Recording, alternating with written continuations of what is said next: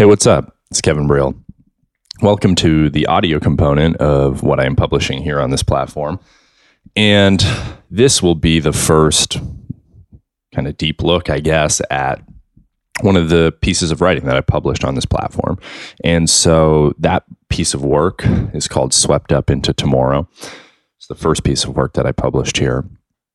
And it's really just a story about something that happened to me in my life, which was essentially I was walking out of my uh, condo building in downtown Toronto, and I came out the back door of the building on a late night.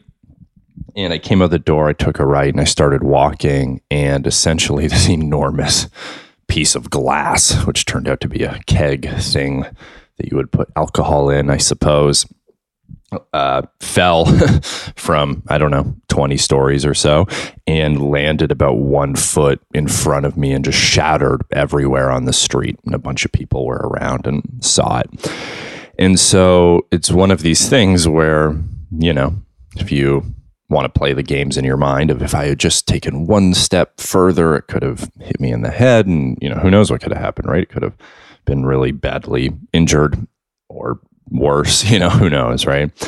And I thought it was worth kind of exploring and talking about because I think there's this interesting fragility, if you will, to how we all live. And certainly in larger cities, there's so many of these moments every day, right? And I think that it's really interesting because if you live in a large city or even if you live in a small city, but particularly where there's just more density and there's just more human beings doing stuff there's all these little micro moments every single day where you know a biker almost gets hit by a car or someone's walking across the street and something almost happens to them or you just see these little things and they're these little fragilities of life right? And they happen in these really small windows of time and then we all just kind of move on from them.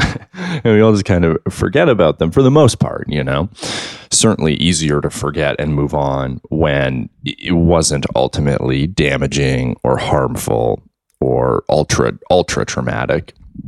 And i think that that was what i kind of wanted to explore was these moments that they are jarring and they kind of can really freak you out but they're not the super big moments that really, really harm you in a tangible way and require a lot of self work and maybe even professional help to kind of work through and make sense of and overcome. And I was kind of just fascinated with that concept of how essentially, you know, I walk out of my building and this happens, and then I just kind of move on, right? it's like, what else?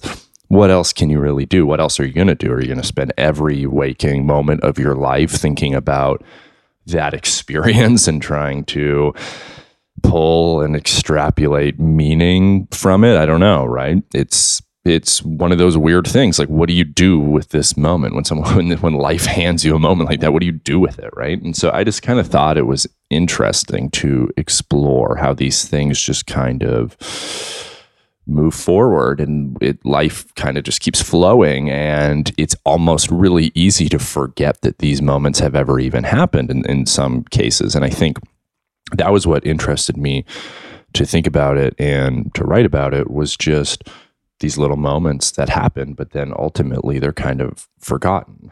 And so i thought that was really a fun kind of idea to explore and to think about but it also kind of brought up other ideas and in conversations that I had with people talking about this, it, there was some interesting ideas that were brought up kind of about the concept of forgiveness in a way. Because usually in these experiences, someone else is kind of at fault or someone else is kind of at blame, right? Like if someone almost hits you with their car, kind of their fault probably. And you know in, in this particular story and situation someone had just kind of been irresponsible and foolish and had been partying on their uh, balcony and they had let this enormous piece of glass this keg thing i don't even really know what to call it but hopefully that's good enough to give you a mental image.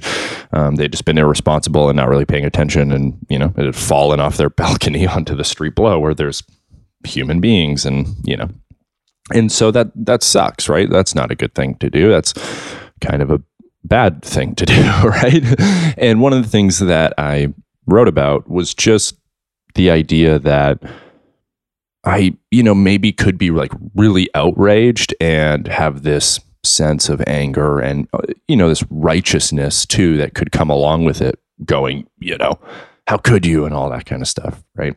But I wrote about this idea of just I've made a lot of mistakes in my life too. And I've always been appreciative when people didn't take those mistakes that I made that were genuine, honest mistakes, unintentional errors, if you will, and hold them against me in this really dramatic or intense way. Now, obviously, if you do something horrible and wrong and it is intentional, you fully deserve to be held accountable and all that kind of stuff, right?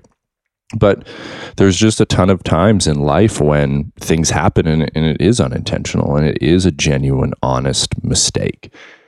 And there's this weird level of almost empathy or forgiveness there, I feel like, where you can just kind of relate to it, even though you go in your head, mm, you know, hey, definitely don't be really irresponsible and risk other people's safety and lives. You know, that's not a great thing to do. At the same time, there's this piece of you that just sees the humanity in it and goes, yeah, but he didn't really mean to do that, or they didn't really mean to do that, or she didn't really mean to do that. And there's almost this profound connection that comes from that where you just go, yes, yeah, sometimes we make mistakes.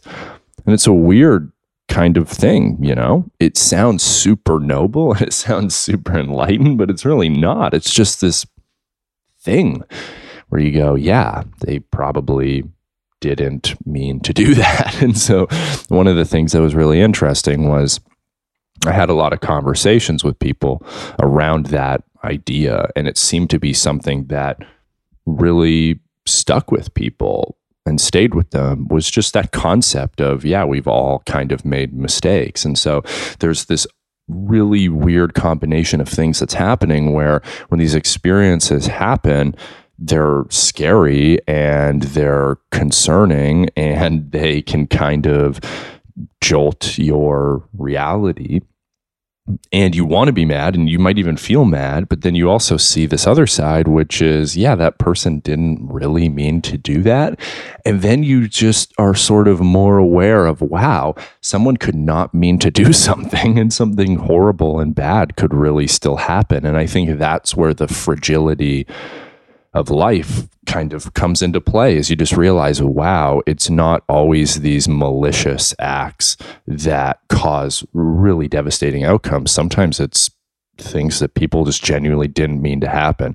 And so I thought that idea was kind of interesting and where the title came from of the piece and where the kind of the larger concept came from was just the next morning when I went for a walk, all that glass that was shattered everywhere was kind of just gone, right? And there was just one little piece that was stuck in the sidewalk still. And I just thought it was so interesting how these big cities and life just kind of keeps moving forward in this relentless way. And all these mistakes and things that happened in the past are just kind of swept up into tomorrow and they just kind of keep moving forward and they're just kind of forgotten in this way but that there's something really interesting to explore about thinking about them a little bit more deeply. And i think that ultimately the thing that i took from it personally and again this is just my personal interpretation and what i kind of got out of the experience and